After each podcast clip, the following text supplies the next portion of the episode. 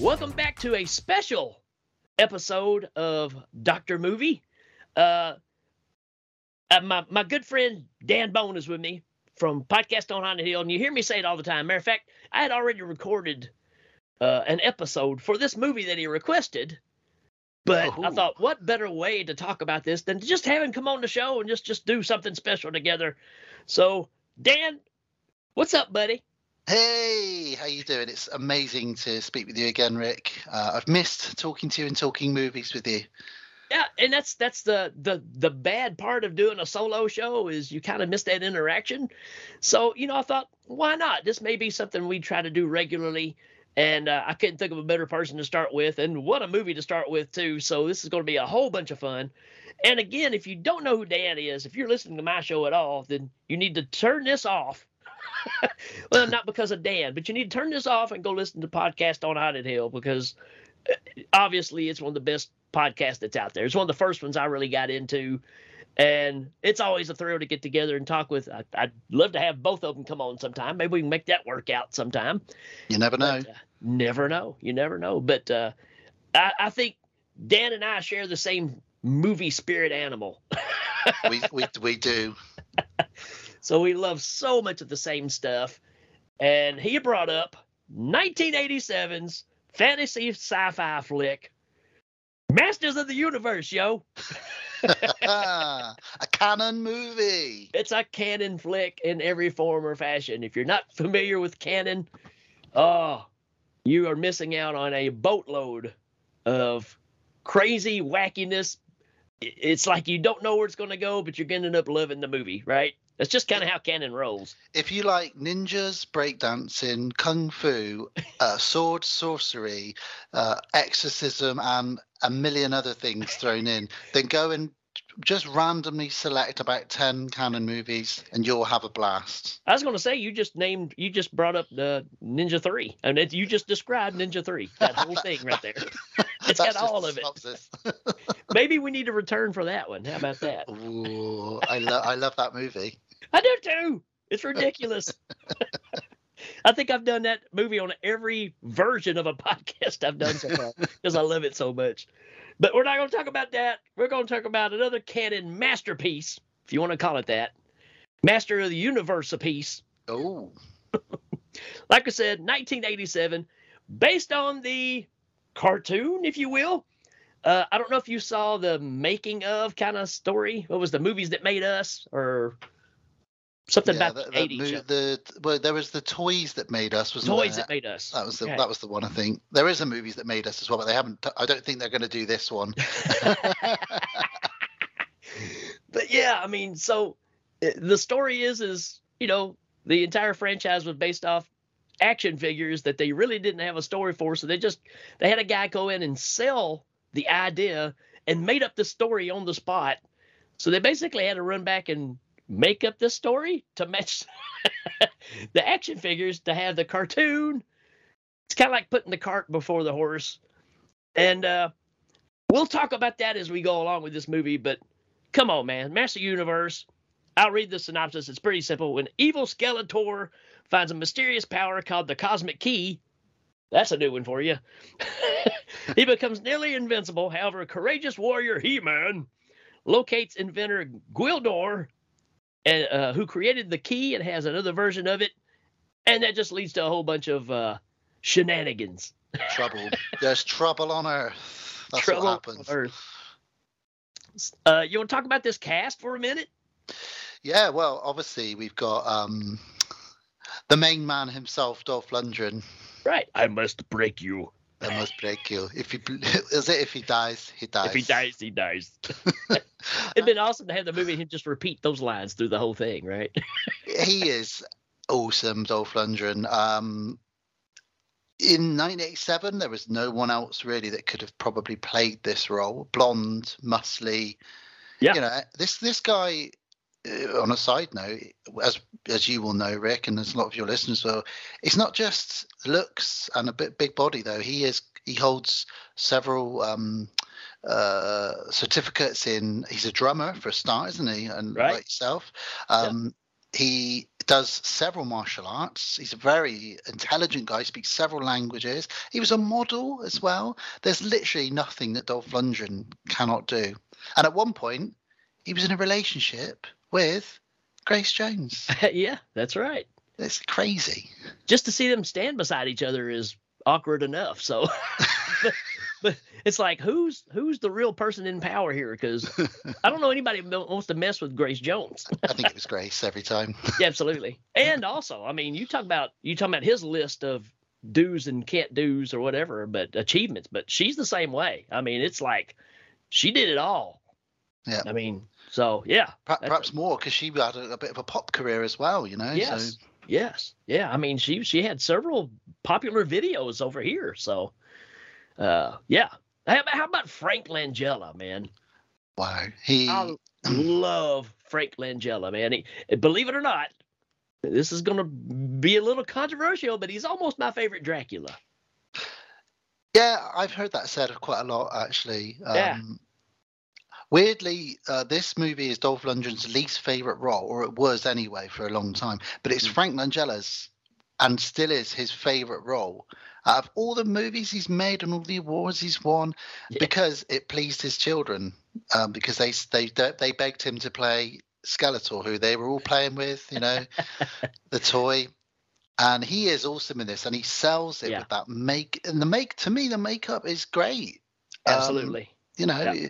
I feel like when the Captain America movie came out, the Red Skull, that was apart from maybe the nose being missing, they kind of based some of that makeup on this because you know, Very it similar. sells sells a skeletal face to you, and it yeah. looks great. Uh, but he can act through it, can't he, Rick? Yeah. Oh boy! And that's what's different, right? Because Skeletor normally doesn't have eyes or anything, so yeah, it's different. And and that's you know, if we talk about the the actual struggles this movie has, it's because if you relate it to the comic or, or the cartoon, then yeah, I can see where you would kind of go, Me, this, this, this. I didn't grow up really with the cartoon. I was a little old for it. So, you know, I was already 12, 13, 14 when this stuff was coming out. So I was kind of past that phase. So I have no problems with any of this in the movie because it's like I didn't know the folklore enough, you know, the canon, if you will, the Cannon movie, but so yeah, I mean, uh, his eyes do so much in this movie because that's really what he's got to show, right? And yeah. uh, so it's awkward to see Skeletor have eyes, but as far as telling the story and the acting, it works great. I, I even said on the on the episode I recorded before was one of the standout things I think in this was for that time that makeup's pretty incredible. I and I agree for a Cannon movie as well, you know. And yeah. I feel and I stand by this comment. I said it in the past. He gives an almost Shakespearean performance. Yes. Um, yep. There's a line he uses which still gives me chills now, where he says, "Tell me about the loneliness of good, He-Man. Right. Is it is, is it equal to the loneliness of evil?" And the way he delivers that line in a, yeah. a movie based on toys, it's like, whoa, so good. Oh, the writer was working on it that day, man. we got Meg Foster in this movie. Why? Why? Evil Lynn. I mean, yeah, I mean, she's she's in pretty much everything we love. I mean, we, we even messaged each other back and forth before this, and we were like, "Who doesn't love Meg Foster?" Right? That's right. Oh, yeah. So, um, uh, yeah, go on. Sorry. No, I was just just say she she kind of steals the show here. She's awesome in this, and I was I was nine when this movie came out. Um, so uh, I'm just going back to what you said. It didn't bother me because, and I'm one of the biggest He-Man and the Masters Universe fans you'll, you'll ever meet, as you, as you know. It's a big thing for me, and, and, still is in some ways.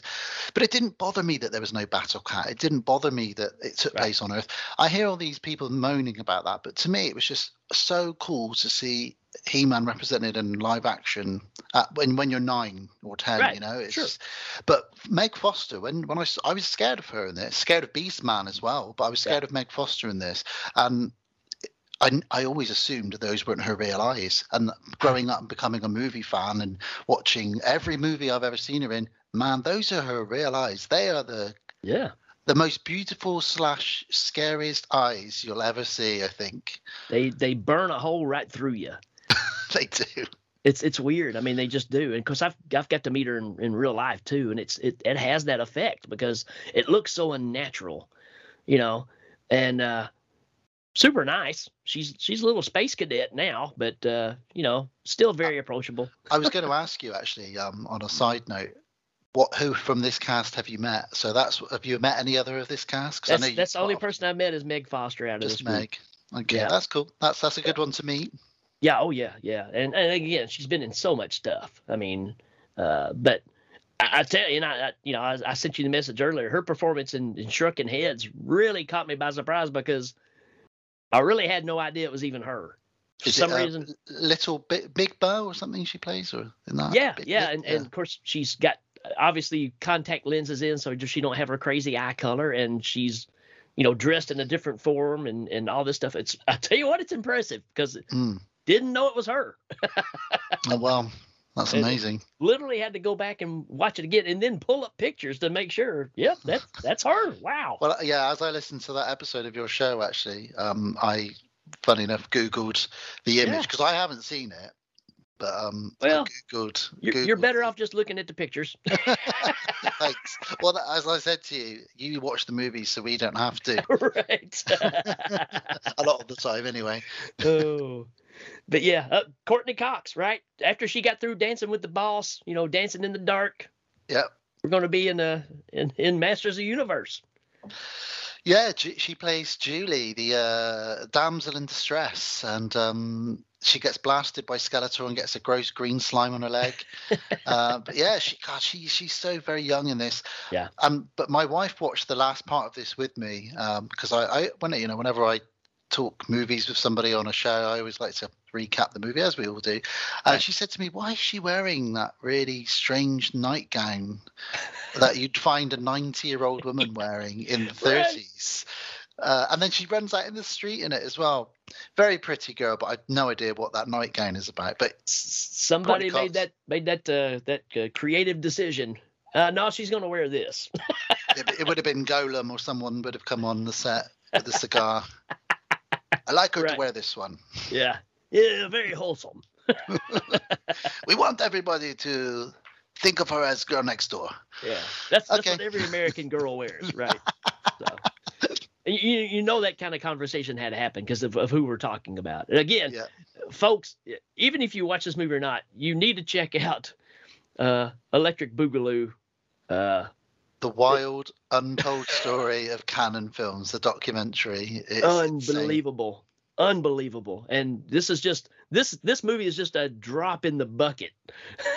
It really of what this movie company did and and just the outlandish money they spent and decisions were made just like that i mean just and uh yeah that's i highly recommend if you like any kind of documentaries that's just a top shelf one to me I agree. it's I've so watched it several times. uh billy barty i grew up with billy barty Yeah. He- Who doesn't love Billy Barty? saturday mornings uh sigmund the sea monster all the sid and marty krofft stuff uh did y'all have a lot of that stuff over there No, but I grew up with him because he was in um, he's in Legend. Uh, Yes. He's in Willow. So when it came to little people, uh, and you needed someone who was a bit of a wizard in a gang of little people, he's the guy that got cast. You know, Willow Ufgood. Right. He's the guy that sends Willow on his mission. He's the I can't remember what, who he plays in Legend. Uh, he's in it, I know because I recognise his voice. Yep. And then obviously he plays Gwildor in this, the you know the Yep. Cosmic Key, which, which is Locksmith. almost the same character from from Willow. I mean, It- from uh, yeah. uh, Legend. It's almost that same type of of character, really. And again, it's the voice, right? Because there nobody sounds like Billy Barty. No. But uh, but yeah, Saturday mornings there was a company called Sid and Marty Krofft, uh, the Krofft Supershow. Sounds And- awesome. Uh, you ever heard of HR Pufnstuf? Yes, I have indeed. That was kind of the start of Sid and Marty Krofft. So Okay. it's basically a couple of dudes smoking a lot of pot, building a bunch of puppets, and recording it. Amazing. Say, hey, I got an idea for the show. How about we have a talking flute? I I think that was a lot of the the, the kids programming in the 60s and 70s, uh, and even then going into the early 80s. A lot of the shows I revisited from my childhood, I think, man, these guys are on some serious stuff when they came up with this. Dude, there, there's a tree in HR Pufnstuf that looks like Jimi Hendrix. I mean, there's no I've- I- doubt. I know that tree. I've seen that tree. there is no doubt these guys were. Hey, puffing stuff, right? I mean, it's in the name. it's in the it? name. They weren't trying to hide it, really. But there was there was Lidsville. There was Sigmund the Sea Monster, which he was the Sea Monster, which is you know you don't see him. It's it's an outfit kind of thing. Uh, yeah, man, he was just he was my childhood. Did you Yeah. ever see Night Patrol? Night Patrol. I don't. I don't know. It's a low budget kind of almost like trying to be a a more seedy police academy kind of thing, right? Had had Linda Blair in it, uh, Wow. Billy Barty, a lot of people that were on the Gong Show, a lot of the hosts that were on the Gong Show. Okay, I need to immediately seek this movie out and add it to my list. He plays the police uh, chief, so he's uh he's Linda Blair's boss, and he walks around and he farts all the time. and uh, You're selling it to me. so well. exactly, I mean, it's such it's such a bizarre bad movie, right? Uh, But, I mean, uh, to be honest, you had me at a seedier police academy. You had me at that. To be Yeah. honest with you. and the jokes are kind of hit and miss because Linda Blair's name is Sue Superman. Oh my. God. Superman. yeah, Superman. and then Billy Barty does this thing and says, Look, look, Sue, I ain't got time for your crap tonight. She's like, Oh, every time you say that, I get weak. And it was crap tonight. That is amazing. I am here for that. That sounds like uh, something I talked about to you a few days ago. Um, the Naked Gun, those kind of jokes for Yep. me, they still land for me. I love Right. all that kind of stuff. So Uh, I'll be this- checking that out for sure. This one's just on this side of that. It's it's got Andrew Dice Clay in it. I mean, it's got it's such a bizarre lineup. It's it's it's all stand-up comedians from the 70s. And they just threw them together and made this really bizarre movie. Uh I don't know if you know anything about the Gong Show, but it, it's all about the I, un- I know the Gong Show. Yeah. it's all about the unknown comic. Yeah. it's what this whole movie's about. Okay. it's just, again, it's so strange, but yeah. If you can't find it, let me know. I'll get it for you. Okay. I'll, I'll check it out and uh, yeah, I'll let you know. You'll be my, my go-to for Night Patrol if I can't Right. find it. So we've gotten way off base here. Uh, um, Billy Barty plays Gwildor, guys. Sorry, just I'll bring us back on track. And as we know, Rick, Gwildor was a replacement for favorite famous psychic to He-Man in the cartoons. Right. Orko, the magician, the legless magician who floated around, and always dropped a pie on Man at Arms or did did something ridiculous, um, and everybody laughed at him at the end. And he quite often did the moral. But as you can imagine, in 1986, when this was being being shot, um, they didn't have any kind of a budget for a floating magician that uh, could do magic. So they got rid of him and just brought in a little person, aka Billy Barty, put on some makeup and said, "Run around and uh, you're you're the Orko of this movie." Right, right. And I love it. go. That, that's Cannon magic, folks. That's just what they do. And and do you Uh, know what? And you'll know that. I'm sure you know this, but Mattel that made all the toys, they did um, a very small run of toys based off of this. Yep. So they did Blade, um, they did uh, Saurod, and you could press a button and sparks come out, and they made a Gwildor. so and Saurod was never a character. So two characters that Cannon came up with became canon in the yeah. Masters of the Universe because they are now in all the cartoons because the, the cartoons are still being made. Kevin Smith, you know, Yep. and these guys that Cannon came up with are now in, in all of these Yeah. movies and stuff. It's like wow, someone made a decision, and Yep. the snowball kept on rolling. Well, and that's the thing, right? If you if you're looking hard enough, you're going to find the cool things that are in this, even if you're a fan of the original. So, and again, I think to my advantage, I just didn't grow up with it. I mean, I know who He Man was, I knew he, he, you know, rode the Battle Cat and all that stuff, but uh, you would rather Battle Cat not be in there instead of being in there and look crappy, right? Yeah. Oh, hell yeah.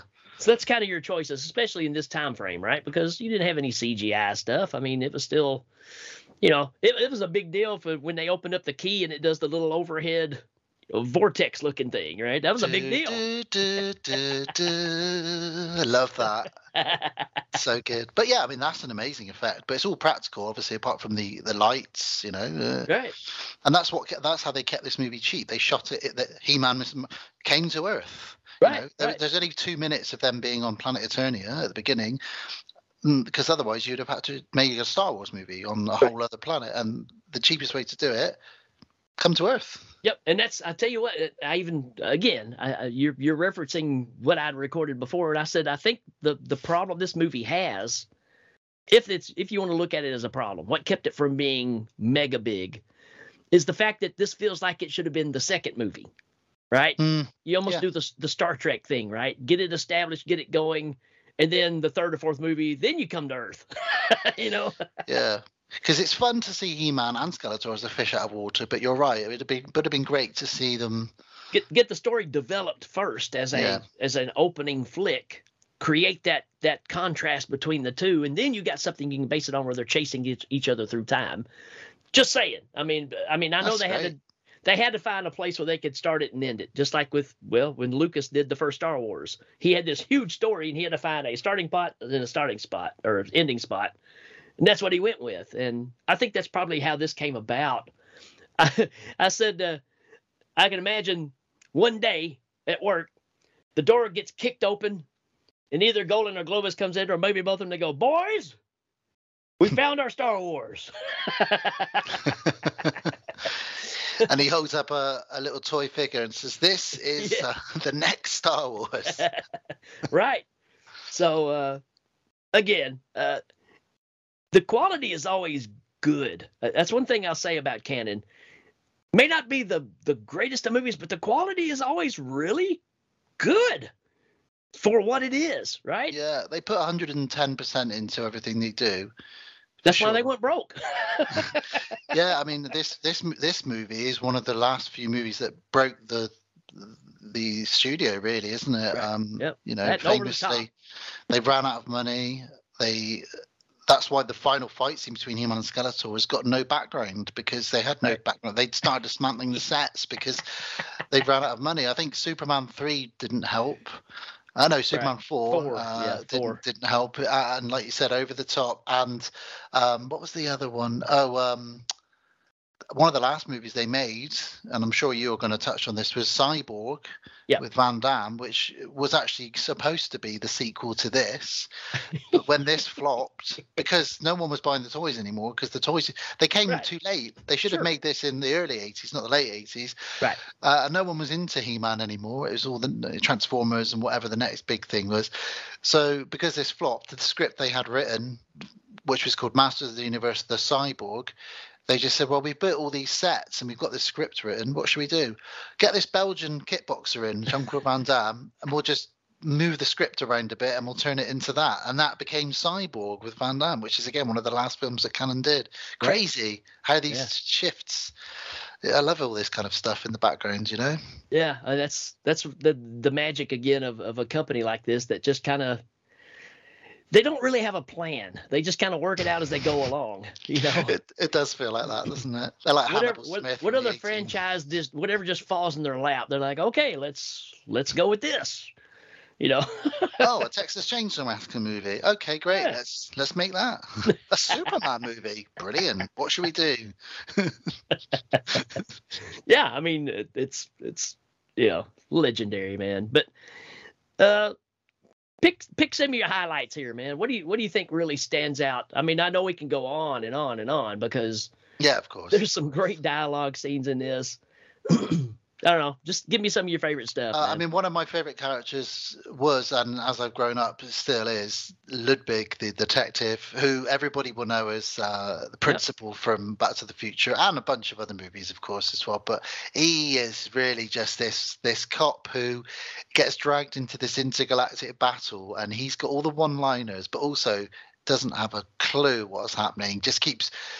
I think one of his best lines is "Nobody takes pot shots at Lubic." Just starts blasting his shotgun at Skeletor's henchman. Uh, he's a highlight for me. Absolutely. yeah. Because because he's the guy that doesn't believe anything's going on. He's he's one of those cops that feels like he's I've seen everything under the sun. You're not going to surprise me. I'm not buying this mess.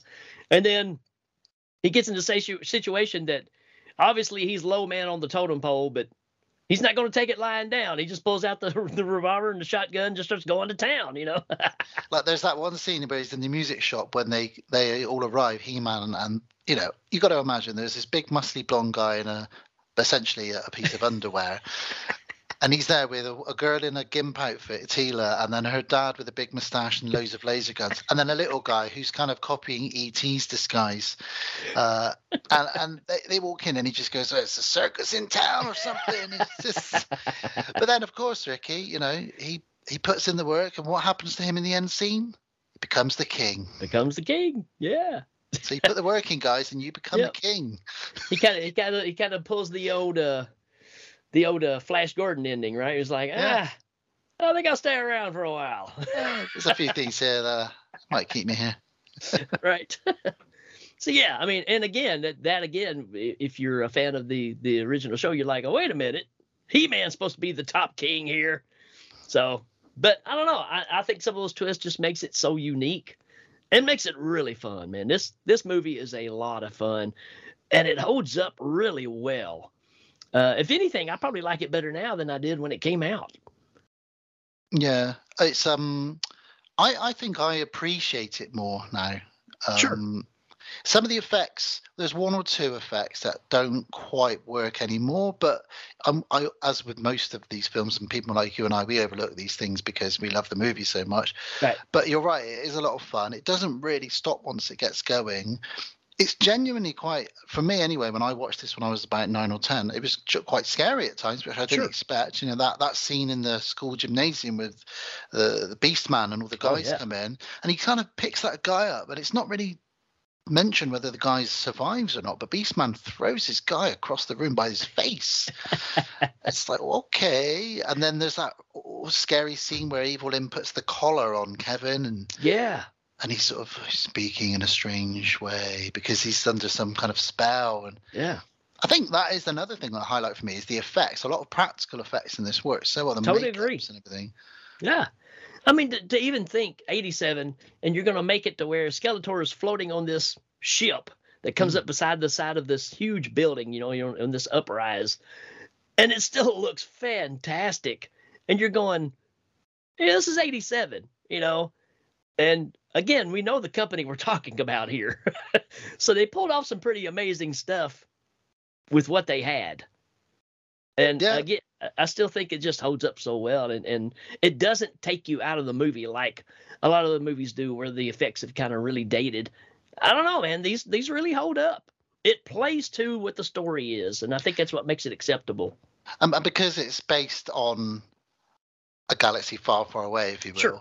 you you're willing to, you know, if the laser looks a certain way or the laser whip looks a certain way, you just think, well, maybe that's just how it looks on that planet, you know, Eh, whatever, it's fine.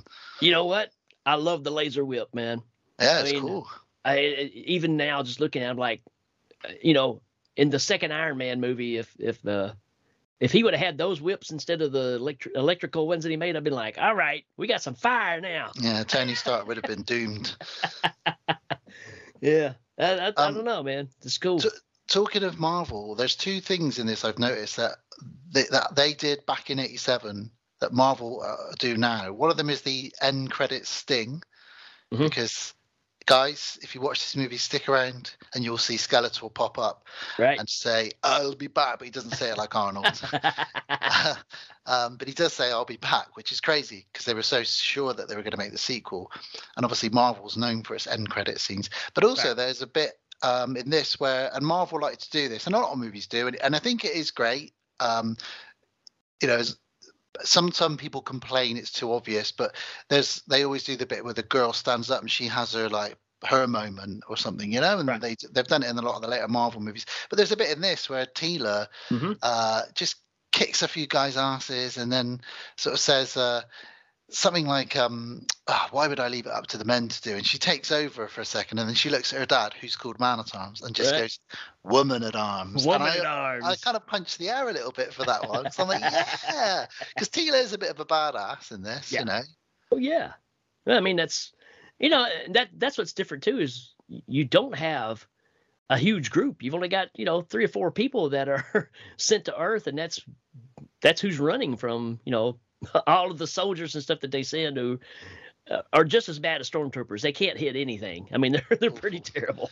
And they're terrible on those bl- bl- bloody um, hovercraft, hoverboard things Yeah. that they stole from one of the Highlander movies. Highlander two. um, yeah, that's awful. Uh, oh, talking of Teela, I did have, um, a, and still do have, a very small crush on Chelsea Field that plays Uh-oh. Teela. She, um, yeah, I was probably about the right age, and I just thought Sure. I like her. you know, you know, that's that thing where you, the the the the good looking, attractive, but they can handle themselves too, right? Yeah. Oh yeah, she, she beats everybody up. Doesn't she? Yeah. She's brilliant. she's tough. oh, but yeah, man, uh, it, it's an it's an excellent revisit. I really enjoyed checking it out again, and you know, I, I had it on my list, but it was further down the list as far as what to get to. So when you brought it up, it's like, yeah, you know what, I'm in a mood for something like that. I mean, it gives you the Flash Gordon feels, right? Oh, it's it's, hundred it's percent. yeah, it's right there with with the Flash Gordon flick. Uh, even even the way Dolph kind of looks versus Sam Jones. I mean, you even still got the same kind of feel going on. Yeah, and although he's Swedish, he does give that. And I use quotation marks, but he's that all-American looking Yes. guy, the blonde hair, blue eyes, big muscly, just like Sam. And yeah, you're right. There is there is some comparison there, and then you've And it- obviously got Ming and Skeletor, and Right. Yeah. I mean, so it's it's got that that that whole trope to it, but also it's just funny that towards the end of it, when uh, when Skeletor does get the power and he basically puts on like Dale's wedding dress fight the final battle final battle in. it's just like yeah. when I saw that outfit, I was like, that looks like that could have been in Flash Gordon. I was a bit. I was always confused as a kid as to what was happening there because he says, "I am more than a man. I am a god," and then he then he turns into what looks like a a building or something or a temple. Yeah. Um, and it doesn't wear it for long. You know, right. He-Man wins. Spoiler Yeah. alert, guys. He-Man wins. um, just in case you're wondering. But yeah, uh, are maybe maybe the outfit change really hurt him. You know, he might have had a good chance if he just stayed in the old, you know, the old uh, The uh, the old cloth there. You know. Yeah. Well, I agree with you because that looked quite cumbersome. That new outfit. Yeah. You know. Yeah, you kind of get the Big Trouble Little China final battle, the kind of thing going on with the swords and the lights, you know. And, but again, it, it works, right? I mean, It does. and that was the thing. Um, one final thing I'll say, 'cause I, I know we've talked a lot, but I noticed in this, they do that thing with it that they do in Star Wars, Big Trouble in Little China, and lots of other movies where when there's lasers or special effects, the good guys always have the blue uh, explosions and lasers, and the bad guys always have the sort of the red ones, don't they? It's just the same in every Yep. all the way through the 80s. It was just this thing. you knew who was hitting who because Well- the explosion of blue. Oh, it must have been a good guy. right. You you have to make it clear to the young viewers of who's winning and who's losing, and you know, uh, we teach that a lot at work. You know, color coordination is you know everybody's visual, right? Everybody Mhm. learns and understands things more visually than they do just by basic comprehension. So, uh, yeah, you have to clarify that stuff, right? So, yeah, that's a that's another good point. I didn't even think about that, but you're exactly right because I remember the Reds being, you know, from the bad guys. So, Yeah. the blue and the blue lasers are from the good guys. right, of course. but yeah, I mean, uh, you, like you said, you got uh, Courteney Cox ends up getting some kind of disease, some kind of space disease, Mhm. Skeletoritis, I call it. skeletoritis. Oh, I like that, and has to go back to uh, to the homeland and and get a, a Masters of the Universe tetanus shot. That's the only thing that'll cure it. And there is time travel in this, and it's a very fairy tale ending, isn't it, as well? Because um, to actually talk about the plot, 'cause we haven't really, other than He-Man and Skeletor fighting, but um, her parents are actually dead. She's an orphan, and she's about to leave the town. But when she gets sent back to her, Yeah. to, you know, to to um to Earth, Yeah. Gwil- Gwildor, and I, he gives a little wink, so I think he did it on purpose. He sends her back a little bit earlier. So that she can stop her parents from going and pla- from doing a- plane, what I yeah. would call a John Denver, sadly. Yeah, that's Um, right. You know, and they, uh, they they went off in their private plane and they died. But they um she stops that from happening, and wow, it's just a happy happy time. I like to think that while she's in the other universe, that's when Superman spins the world around. So when she comes back, it's just been rewound a little bit. All the Cannon movies are related in some way. It's, it's all wasn't the Cannon, intertwined, right? Oh. Final thoughts, man. Give, give, give. Show your love here. Final thoughts. I have the power. No, it's um, it's just it's silly. It's it's something for people that remember either the toys or the cartoons or somebody even like yourself that doesn't didn't you know of it do you know what I mean? But I think even if you don't know those, and, and I don't know anybody that isn't aware of at least something to do with He-Man or Skeletor, like you've just said, it's a lot of fun because it doesn't take itself seriously. It's a fantasy movie along the lines of Krull, Willow, these kind of movies, Flash Gordon, that we love to watch. And we talked off air. Sometimes you just need to escape from what's going on in the world. And this is the kind of movie that you can put on for 90 minutes and just laugh at, cheer at, you know, and ultimately, you know, the good guys are going to win. So you're quite happy and comfy. And I love it. Yep. Love That's- it. It's exactly what it is. It's it's escapism. You you throw reality aside and just entertainment, right? And uh, you can say that about a lot of Cannon films because if you're looking for reality, you're not going to get it. If you're looking for Chuck Norris, you're in the right place. You're looking for Chuck Norris, yes. oh man, oh, I tell you what, let's give this a rating because I always do ratings on the show. Uh, we do, we do one through five. It's the basically the thing. It's it's I stole it from Duncan, right? you know, uh, three means you like it, four means you really like it, and five means you love it, and then the other two is you know to your Yeah. discretion, right? So I'm gonna give this a four out of five, right? cool. That's where it sets with me. I really like this one, so uh, that's a it's a great flick. Yeah, and I agree. It, it deserves a four out of five because it's perfect. Not perfect by any means, but as you knew I was going to give it, I'll give this a five just because it's one of my comfort Sure. blanket movies. Uh, and it's a rewatch and a rewatch and a rewatch for me. And it just reminds me of really good times and being a kid. And, and I've got a lot of love for this movie. Um, and the more people I hear um, say horrible things about it, which isn't that much these days, but there was a period where it was cool to diss this movie. The more Right. I defend it, the more I say no, but you don't get it. But but Right. now I'm just like, you know what? If you don't like this movie, you're missing out because this Right. is cool. Yeah, you're just hurting yourself, right? Because you're you're leaving out a, a great flick. You know, if it's a standalone thing, and there's nothing wrong with that. So, um, so Dan also was with me with uh when I did what was before this show, which was Rad Movie Rama, and my most listened to episode was Mannequin, which was me and Dan.